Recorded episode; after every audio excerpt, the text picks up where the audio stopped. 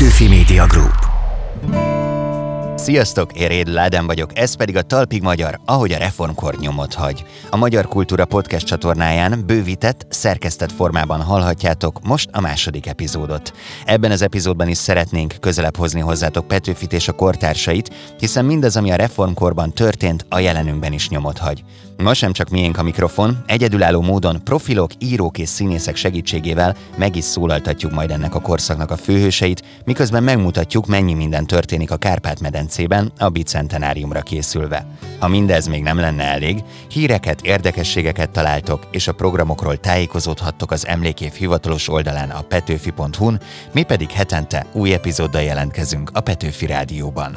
Itt az ideje belekezdeni a mai adásba. Ha érdekel titeket, hogy Háj János hogyan látja Jókai Mort, Számomra furcsa mód nem a, a nagy nemzeti besemondó, hanem az esendő és törékeny emberek minta példánya. vagy kíváncsiak vagytok, hogyan lesz a pókemberből apostol, Petőfi a mi írónk volt, ez a képregény nekünk szól majd. és pontosan mi is ez a Petőfi 200 vándorbusz, Jelen pillanatban éppen a busznak a lecsupaszítása történik, lassan elkezdődik a kiállítással való beépítése a busznak. Mindenképpen tartsatok velünk. Ígérem, hogy ezekre és még ennél is több kérdésre szállítjuk a válaszokat most. Vajon mi sül ki abból, ha egy irodalomtörténész elkészíti egy 200 éve született író személyiségrajzát, amit aztán egy kortárs író vesz a kezébe? Dolmány Attila színész előadásában mutatom. Szerintem Jókai Móra kőszívű ember egyik fia volt. Van is egy ilyen fénykép, amin rajta van az egész család, csak ő nincs, mert ő csinálta a képet. És régen még nem volt selfie, mert nem találták fel a selfie bot. Gyimesi Emese irodalom és társadalomtörténész reformkori karaktereket profilozott rajzolt meg, és leírása alapján született ez az előbb hallott szöveg is Jókai Morról, Háj János, József Attila díjas író, költő tollából, aki most itt van velünk a vonal túlvégén. Szia, üdvözöllek! Sziasztok! Állandó kérdésem ebben a rovatban, hogy téged, aki tanítottál is, illetve azért Jókai Mort eléggé ismered, meglepette bármi a profilból? Nem annyira lepett meg, hiszen írtam is róla, meg elég sokat foglalkoztam vele. Nekem Jókai mindig is egy kicsit ilyen ellentmondásos figura volt, aki azért úgy vagány is volt, de azért egy kicsit behízelgő is, egy kicsit olyan szervélés is, úgyhogy valahogy úgy akartam róla írni, hogy ez az ellentmondásossága az benne legyen ebbe a szövegben. Én szeretek azonosulni karakterekkel, filmekből is, könyvekből is. Hogyha kell találni valami közös vonást közted és Jókai között, akkor mit emelnél ki? Akivel én nagyon azonosultam, az persze hát a Tordi Géza féle baradrai fiú, az nekem nagyon bejött, az a fajta ősiesség, ami nem kérkedő, hanem ilyen szerény és visszafogott, és, és valahol a végén mégis ő hozza a megoldást. De hát nagyon sok jókai regény volt nekem gyerekkoromban. Ugyanakkor azt gondolom, hogy furcsa módon a jókai minden nagyszerűsége ellenére ő egy 19. századi író, abszolút nem modern. Nagyon sok nehézséget okoz az olvasása, hiszen ő akkor írt, amikor mindent el kellett magyarázni az írásba. Tehát sokkal kevesebb képi és információs bázisa volt a, az olvasóknak.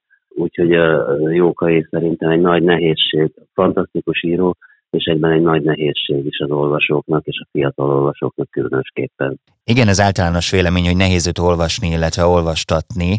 Neked van olyan módszered, amivel közelebb tudod hozni mondjuk a fiatalokhoz az ő írásait? Az biztos, hogy a filmek nagyon sokat segítenek. Én nagyon szeretem a Kőszívű ember és a Kárpáti Zoltán filmeket is.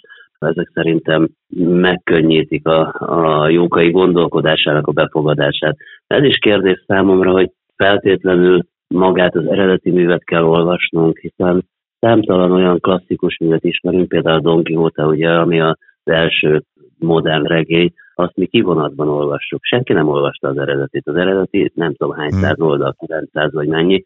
Tehát könnyen lehet, hogy, hogy jókait is majd úgy kell, hogy úgy lesz megismerhető az emberek számára, hogy változatok születnek belőle. És ez nem ördögtől való dolog. Én is gondolkodtam, hogy mi lenne, ha egyszer belevágnék egy ilyenbe, hogy mondjuk átírna egy jókait.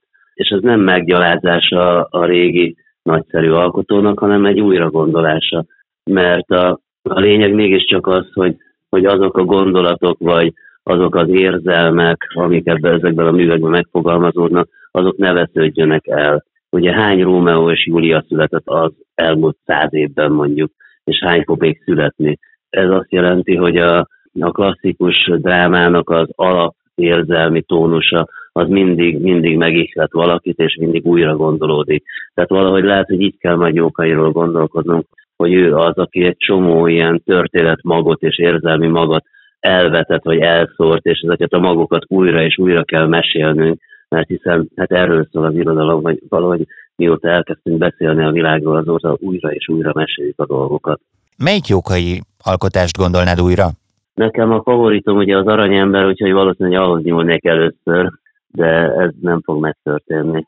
Nem az én koromnak való munka szerintem, majd valaki megcsinálja, vagy lehet, hogy már csinálja is valaki. Hadd hozzam be tőled az egyik nagy kedvencemet, ez a 2019-es Kik vagytok ti. Itt a célod a kötelező magyar irodalom újraélesztése volt, erre vállalkoztál, mert hogy a vaspáncél csak a középkori lovagoknak áll jól.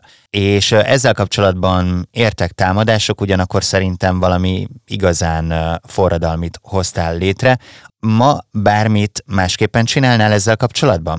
Nem, szerintem azt úgy csináltam, ahogy ma is csinálnám annak is az volt a lényege, amit eddig is beszéltünk, hogy úgy tekintsünk a klasszikus vagy a kanonizált örökségre, szellemi és művészeti örökségre, hogy ez egy élményszerű anyag, amihez bármikor, bárhogyan nyúlhatunk kritikusan, elutasítóan, megszeretően. A lényeg az, hogy mindig élményszerű legyen, és mindig eleven maradjon. És a nagy nehézség az irodalomtanításnak az, hogy meg kell tanítani ezeket a dolgokat és a tanítás az azt jelenti, hogy az irodalom is a kémia szintjére süllyed, hogy így mondjam, bocsánat, kérek a kémikusoktól, hm. de a megtanulandó anyag szintjére kerül, ahelyett, hogy élményszerű olvasmányként jelenne meg az életünkben. És amikor kik vagytok, tit írtam, fontos dolog volt, hogy én nem axiómákat írok a, ezekről az alkotókról, nem axiómákat írok az irodalomról, hanem egy nyitott kérdést teszek fel, hogyan lehet ezekről a dolgokról beszélni, hogyan lehet gondolkodni, hogyan lehet és szabad engedni azt, hogy ezek a dolgok megérintsenek minket. Mert a lényeg mégiscsak az volna, hogy érintés legyen az irodalom. Ne kerüljön a, hogy is mondjam, a parnasszus tetejére, ahová csak iszonyatosan felcsapott fejjel tudunk fölnézni, mert nekünk dialógusba kell kerülni ezekkel a szövegekkel, akkor tud bennünk működni, akkor tud a miénk lenni. Nem tanulmányként, nem megismerésként akarod az irodalmat olvasni, semmilyen művészetet nem akarsz így befogadni, hanem azt akarod, hogy igenis megrendülj, hogy, hogy egy avit szóval éljek, hogy megérintsen a katarzis, hogy legyen katarzis élményed. Meg tud érinteni ilyen módon adott esetben a saját írásod? Egyszer meg tud érinteni, igen, igen, abszolút, amikor megírom, mert ez egy furcsa művészeti vagy művészetelméleti ellentmondás, hogy ugye én írom, és én ellenőrzöm. Hm. Tehát nekem kell lennie, vagy bennem kell lennie egy olyan fajta ízlés biztonságnak, hogy azt kell éreznem, hogy igen, ez jó. És amikor először olvasom egybe a szöveget, amikor kész vagyok, akkor igen, meg kell, hogy érintsen. Hát ha engem sem érint meg, akkor mást miért érintene meg, de nem tartozom azok közé, aki el, elmúldozik éveken keresztül a saját írásaim. Tehát én inkább ezeken dolgozok, de természetesen egy csomó dolog amit nem én csinálok, azok megérintenek, és törekszem arra, hogy én is érintve legyek, mert hát én is egy olvasó és befogadó vagyok természetesen. És Jókait könnyű volt megírnod? A Jókai szöveget könnyű volt megírnod? A Jókai szöveget könnyű volt megírnom, de amikor ugye a Kik vagytok tiben van körülbelül 30 elemzés szerzőkről, és nem mindegyik alapos. A Jókai szöveg nem alapos. Nem akartam, mert hogy művészileg engem a jókai kevésbé érdekel, viszont nagyon érdekel érzelmileg, hiszen a gyerekkoromat kitöltötte az ő olvasása. Úgyhogy az egy érzelmi tónusú írás, amit a jókairól írtam. Én szeretem ezt az embert, szeretem a saját botladozásait, az ügyetlenségeit, a feleségének való kiszolgáltatottságot, azt, hogy öregkorára végül is elég súlyos kudarcokon ment keresztül. Ez mind nagyon-nagyon példaértékű számunkra, írók számára, és, és nem írók számára is, hogy igen, az ember élete az iszonyatos hullámzásokon megy keresztül, mindig vannak hibáink, vannak tévedéseink, félelmeink, rettegéseink, esendőek vagyunk. A jókai számomra furcsa mód nem a a nagy nemzeti besemondó, hanem az esendő és törékeny emberek minta példánya. János, nagyon köszönöm neked a beszélgetést. Köszönöm szépen.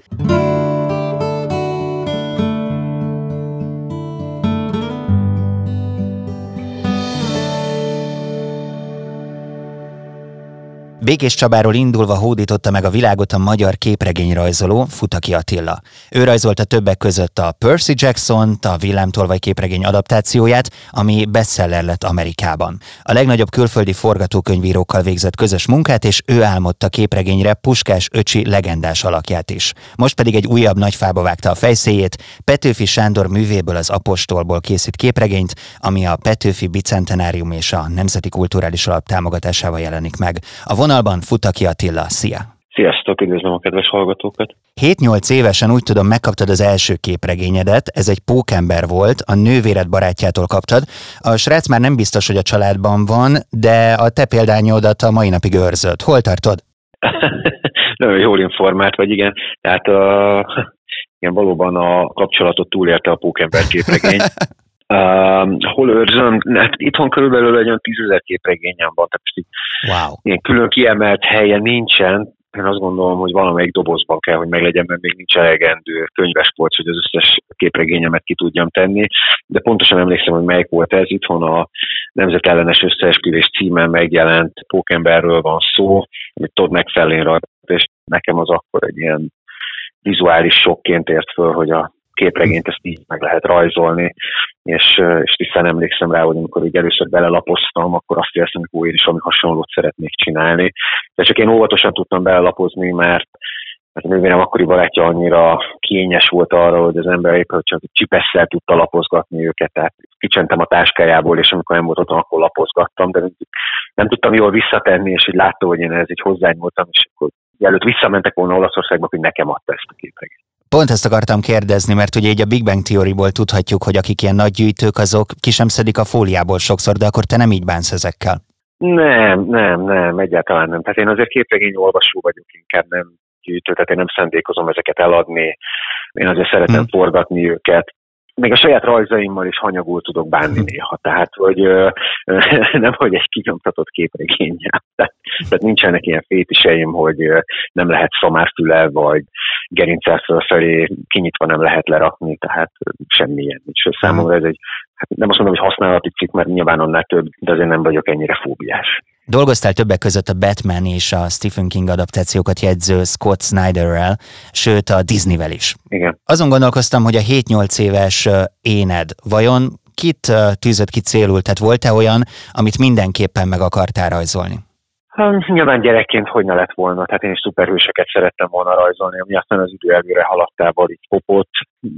Nyilván az én ízlésem is változott, illetve az élet az meg is tanított arra, hogy amit az ember elképzel, hogy szeretné, az nem biztos, hogy úgy lesz, hanem mondjuk mész afelé a cél felé, amit eredetileg kitűztél, és az élet közben dob új lehetőségeket, amiket észre kell venni, nem feltétlenül csak egy legvégső kitűzött cél felé robotolni, mert akkor sok jó lehetőséget tud az ember elszalasztani. Tehát ilyen volt például, amikor elmentem San Diego-ba először, azzal a nem titkolt szándékkal, hogy valamilyen képregényes munkát szerezzek magamnak, mert mert itthon ez nem igazán volt lehetséges, Franciaországban akkor nagyon-nagyon nehéz volt a nagykiadók közelébe kerülni, úgyhogy kizárásos alapon maradt Amerika, és akkor legutolsó gondolatom sem lett volna az, hogy én a Disneynek fogok valaha dolgozni, hmm. mert, mert azt éreztem, hogy ahogy én rajzolok, az egy teljesen más ízlésvilág.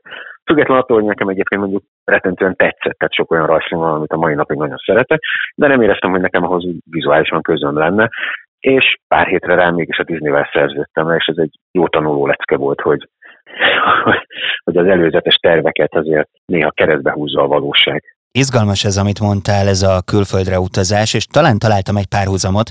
Most éppen az Apostolon dolgozol, ez Petőfi elbeszélő költeménye, melyben Szilvesztert a főhőst szabadságharcos lelkülete miatt elég sokba éri, és csak generációkkal később tudják igazán értékelni. Ezzel mennyire tudsz azonosulni? Van itt egy párhuzam, mert hogy uh, talán generációkkal le vagyunk maradva a nyugati képregényekhez képest, és neked is külföldre kellett menned ahhoz, hogy érvényesülni tudj.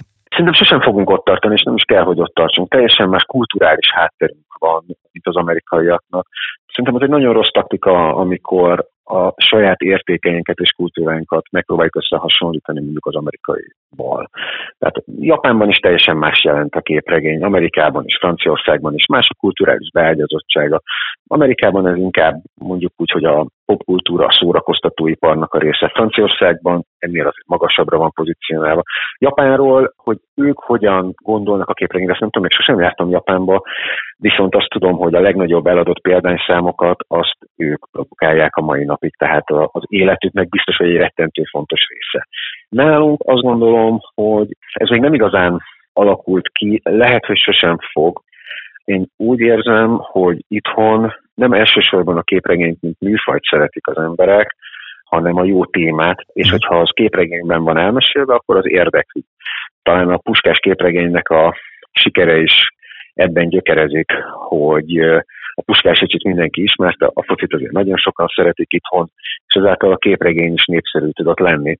És hát nem titkolt cél volt a szerzőtársammal, együtt Talaj Gáborral, hogy azon túl, hogy egy jó képregényt szeretnénk csinálni, ajándéktárgyként is megállja a helyét, amit az emberek akár egy ünnep alkalmából meg tudnak vásárolni. Nyilván nem szeretném összehasonlítani a kettőt, de mondjuk Franciaországban az Asterix képregények, amik a mai napig elképesztő példányszámokban mennek, és itt most milliókról beszélünk. Nyilván ez már túlnőtt azon, hogy akik a képregényt egyébként szeretik, ők olvassák, hanem minden évben karácsony előtt megjelenik az új Asterix, és akkor ez egy karácsonyi ajándék is egyben. Kíváncsi volnék arra, hogy mennyire sokkolt téged az, hogy egy Petőfi adaptációt kell elkészítened, mennyire nagy feladat ez neked? Bármi, amiben belekezdek, az mindig nagy feladat. És azért kezdem el, mert kihívást érzek benne, elsősorban szakmailag. Az apostol esetében vizuálisan úgy tudom megfogni, ahogy eredetileg szeretném, ahogy a fejembe kialakult a kép, és, és hogy a végén ezt lássam majd, ez egy nagy kihívás. Olyan értelemben, hogy mennyien ismerik Petőfit, vagy akár az apostolt, és hogy ez bármilyen pressziót helyezze rám, igazából nem. Amikor a kezünkből majd kikerül, és az van, hogy elment nyomdába, a könyv az készen van, és amikor már semmilyen ráhatásunk nincs, akkor természetesen fog majd érdekelni, hogy az olvasók is mit gondolnak, a közönség, de addig, addig nem szabad erre gondolni, mert az csak blokkolná az ember szellemi kapacitásait. Marad a verses forma? És hogyha igen, akkor szerinted mennyire tud ez globálisan megélni? Ugye most két kérdést kaptam.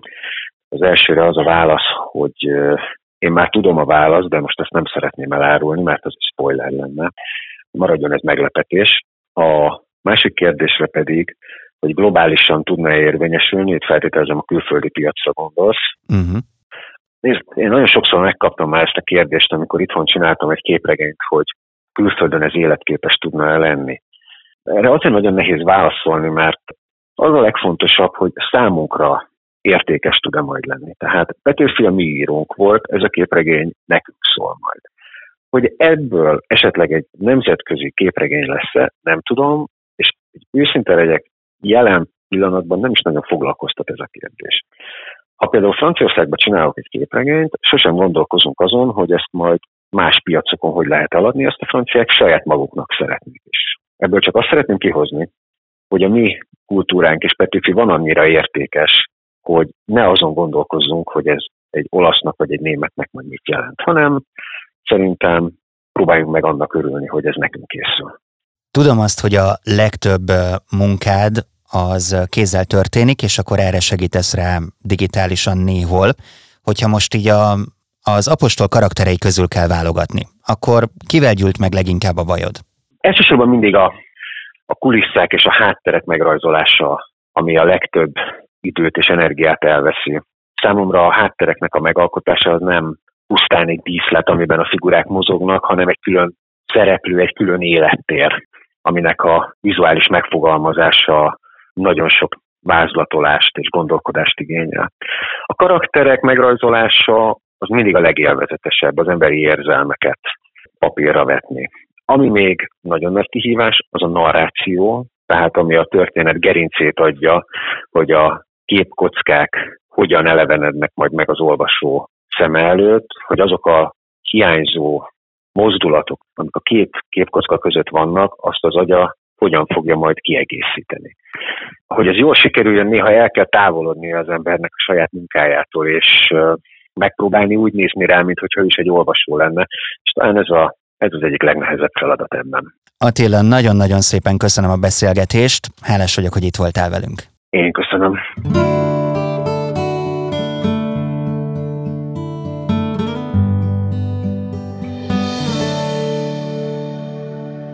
Ha jártál mostanában kedden este az A38 hajón, akkor biztosan tudod, hogy a hajógyár a nagy teremben tematikus esteken a zenét különböző művészeti ágakkal ötvözi.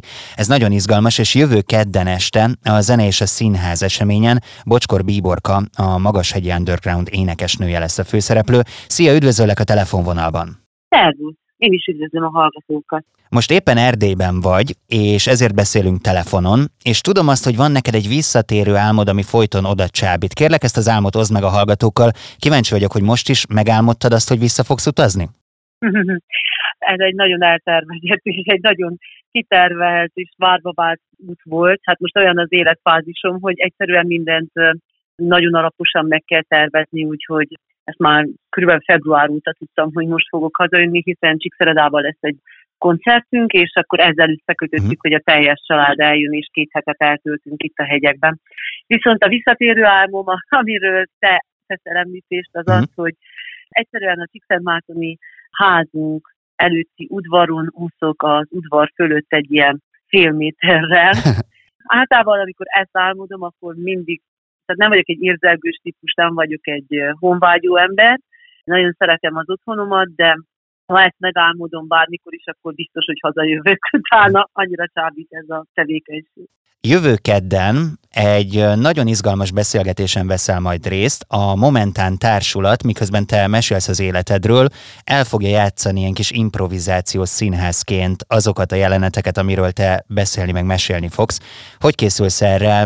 Láttad-e már kívülről így a saját sztoriaidat? Nem láttam soha kívülről a saját sztoriaimat, csak azt, amit én éltem újra, vagy csináltam, vagy alkottam újra. Úgyhogy a Momentán társulatot borzasztóan tisztelem, és nagyon szeretem, amiket csinálnak. Úgyhogy ez egy nagy dolog lesz számomra, hogy fuzionálunk majd együtt.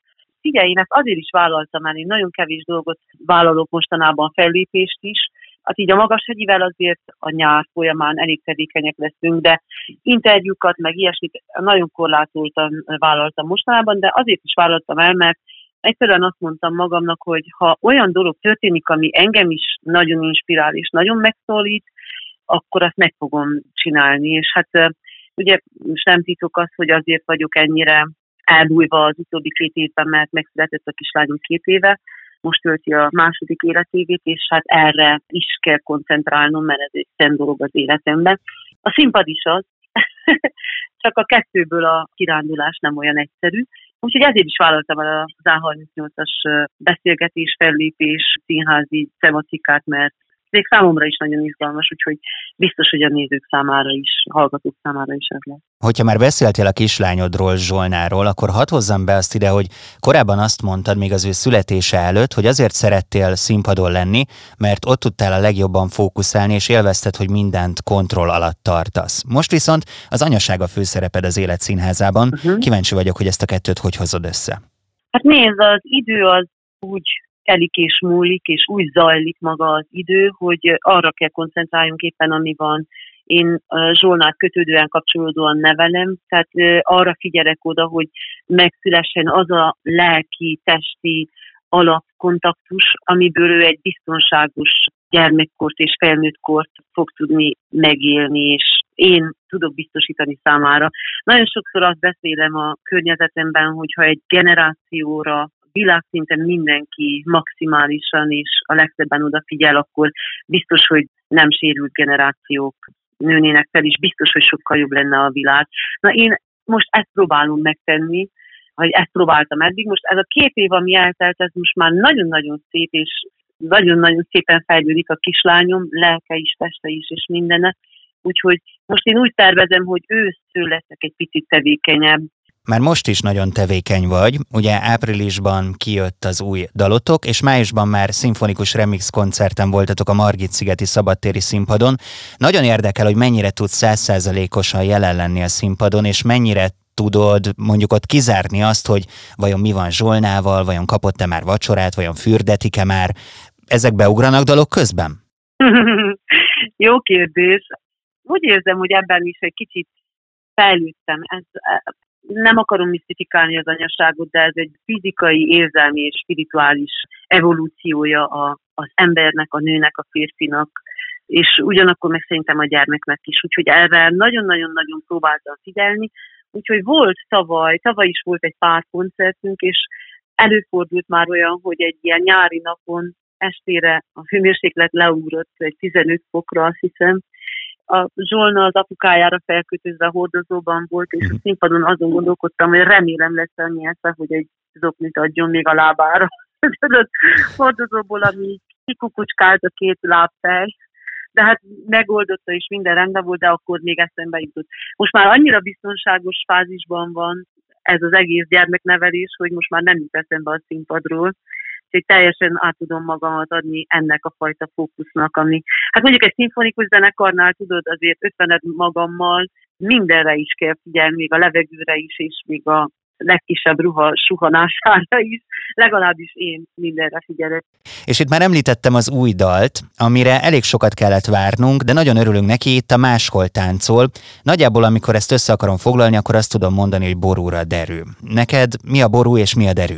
Érdekes, mert maga a dal szerintem egy nagyon-nagyon szépen sikerült dal, Szepesi Mátyás írta a szövegét. Itt most alkotói szinten előadói energiáimat tettem bele, és énektémai energiáimat, és Toldi Miklós írta a dalt, és ő is volt a producere. Szerintem nagyon-nagyon szépen sikerült, és hát ugye megbeszéltünk mindent, nagyon szépen összecseng az életemmel.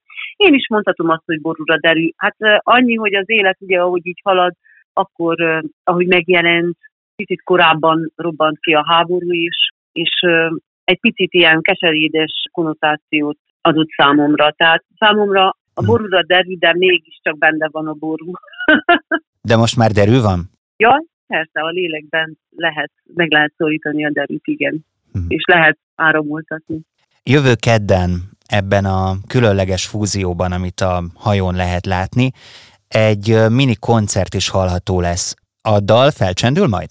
A máshol Hú, táncol? Hát ezt én százszázalékosan nem döntöttem el, bevallom. Megmondom miért. Azért, mert úgy gondoltam, hogy egy ilyen ősmagashegyi koncertet hoznék össze, akusztikus koncertet, és az az álmom, hogy meghívjam azokat a zenésztársaimat, akikkel ezeket az ősmagashegyi dalukat hoztuk össze.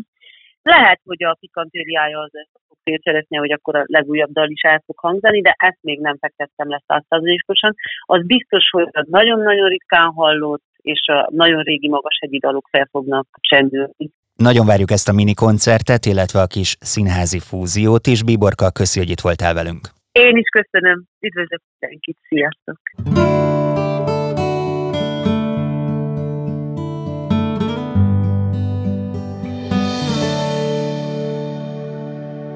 Petőfi Sándor születésének 200. évfordulója alkalmából megújul a Petőfi Irodalmi Múzeumnak otthont adó Károlyi Palota.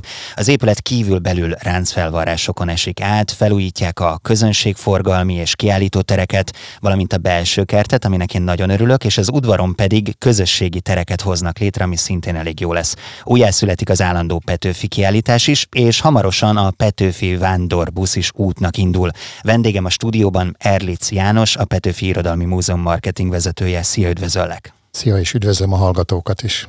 Hát nem lehetett könnyű a múzeumnak a covidos időszakot túlélni, most pedig a felújítások miatt vagytok egyelőre zárva, viszont ezt kreativitással pótoltátok, ugye beszélhetek az online jelenlétetekről, a közösségépítésetekről, de Inkább szerintem beszéljünk egy kicsit a virtuális tárlatvezetésről. Ez hogy jutott eszetekbe, illetve mennyire nulláról kezdtétek ezt összehozni? Virtuális tárlatvezetések e, igazából már a covidos időszak előtt voltak, pontosan azért, mert elég nehéz a pedagógusoknak megoldani azt, hogy akár az időszaki kiállításunkra, akár a már lebontott e, állandó Petőfi kiállításunkra elhozzák a gyerekeket, és a múzeum pedagógusaink azt gondolták, hogy ezzel is megkönnyítik a tanárok, pedagógusok életét, hogy e, olyan virtuális tárlatokat, olyan virtuális múzeumpedagógiai foglalkozásokat raknak ki az online térbe, amelyet akár egyedül, akár egy-egy múzeumpedagógus segítségével közösen az osztályjal tudnak feldolgozni, vagy tudnak részt venni a foglalkozáson. És ez mennyire vált be, mennyire élvezték?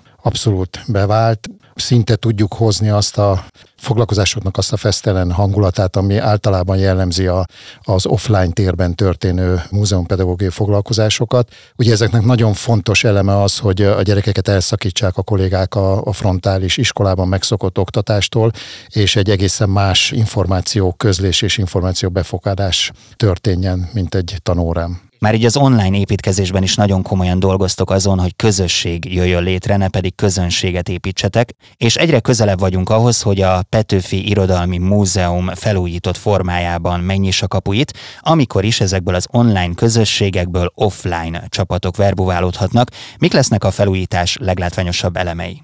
Kezdjük ott, ami neked is a kedvenced, ki is emelted, ez a Károlyi kert egybenyitása. Ugye létezett a felújítás előtt, vagy hát most is a Károlyi kert, ami egy nyitott közpark, ahol játszótér, zöld területek, padok, szökőkút, tehát egy normál közpark, és létezik, létezett a Petőfi Irodalmi Múzeumnak az udvara, amit az U alakú Károlyi Palota zár körbe, és ez a kettő el volt választva egy kovácsolt vas kerítéssel, ezt a kerítést már lebontottuk, és most zajlik a, az egész udvarnak a megújítása, ami nem egy udvar lesz, hanem egy közpark lesz, tehát a folytatása a Károlyi kertnek.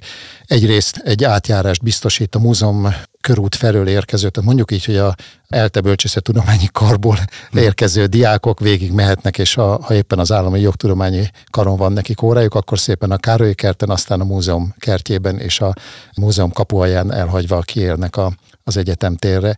Tehát ezt a, a történelmi kertet, azt a építészeti koncepciót állítjuk vissza, ami eredetileg is létezett. Látom egyébként a szemeim előtt, és nagyon ígéretes, hogy ott gyakorlatilag könyvekkel az emberek kiülnek, majd olvassák, végig sétálnak. Mm, közben pedig azon kezdtem el gondolkodni, hogy itt a beszélgetésünk elején megemlítettem azt, hogy többek között a Petőfi kiállítás is megújul, és kíváncsi vagyok, hogy miért van erre szükség. Egyrészt ez az egész megújulás, ami érinti a kertet, érinti a közönségforgalmi tereket és érinti a kiállító teret, ez a már felkészülés a Petőfi bicentenáriumra, ugye Petőfi Sándor 200 éve született, január 1-én látta meg a napvilágot, tehát 2023-ban lesz 200 éve, hogy született Petőfi, ennél jobb alkalom, azt gondolom, ez már régóta érlelődött a, a múzeumban, hogy egyrészt valahogyan frissítsük, megújítsuk a tereinket, és azoknak a kívánalmaknak, amelyeket a látogatók ma egy-egy múzeummal szemben elvárnak, azokat valamilyen szinten tudjuk megvalósítani, illetve a látogatókat olyan terekben, olyan körülmények között tudjuk fogadni, amelyek megszoktak már-már a múzeumokban. A Petőfi, állandó Petőfi kiállítás megújulása pedig egyrészt nyilván a bicentenáriumi évforduló kapcsán, másrészt pedig Ugye állandó kiállításról beszélünk, ez a múzeum állandó kiállítása.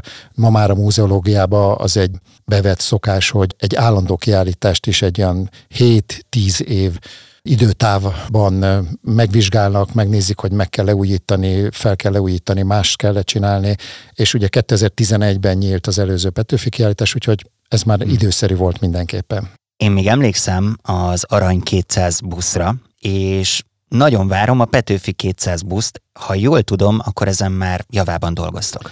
Így van, ennek a tervező asztalon már megszülettek a tervei, mind a látványterve, mind a, a tartalmi fejlesztése. Ugye ez egy utazó kiállítás, nevezhetjük így. Már megvan az a busz is, amiben ez az utazó kiállítás bele fog épülni. Ez jelenleg hogy néz ki? Tehát ez egy régebbi busz felújítva, mondjuk a BKV-tól így kölcsönkérve, vagy, vagy teljesen mást képzeljek? Nem, ez egy ö, olyan busz, ami nagyobb távokat is képes megtenni, légkondicionálóval ellátott. Jelen pillanatban éppen a, a busznak a lecsupaszítása történik, hiszen belülről szinte teljesen kiszerelik belőle az üléseket, minden belső borítást, és lassan elkezdődik majd a kiállítással való beépítése a busznak. Annó, amikor ehhez hasonló busz már létezett, voltak ismerőseim, akik akár két-három órát is eltöltöttek rajta. Most is ezzel készültök? Tehát tulajdonképpen a Petőfi életműből több mindent magatokkal visztek majd? Így van. Ugye köztudott, hogy Petőfi nagy utazó volt, bár nem busszal, hanem többnyire gyalog. Én úgy tudom egyébként, hogy a vonaton rosszul volt, tehát hogy annak a sebessége az már túl sok volt neki. Nem tudom, hogy a buszhoz mit szólt volna. Ezt pontosan nem tudom, lehet, hogy a buszon is szédült volna, és rosszul lett volna. Így a Terveink szerint a busz is a Kárpát-medencébe fogja körüljárni mindazokat a településeket, ahol szívesen látják. Egy minimális elvárása lesz annak, hogy fogadni tudják a busz, nyilván áramkiállástól elkezdve ilyen alap dolgok, és aztán utána akár egy, akár két napon keresztül is az adott településen az ott lakók és a környéken lakók megnézhetik ezt a kiállítást. Térjünk vissza egy kicsit a felújításokra. Szerinted mikorra lesztek ezzel meg? Tartható-e mondjuk így az őszi start? Nincs sok választásunk, tehát uh-huh.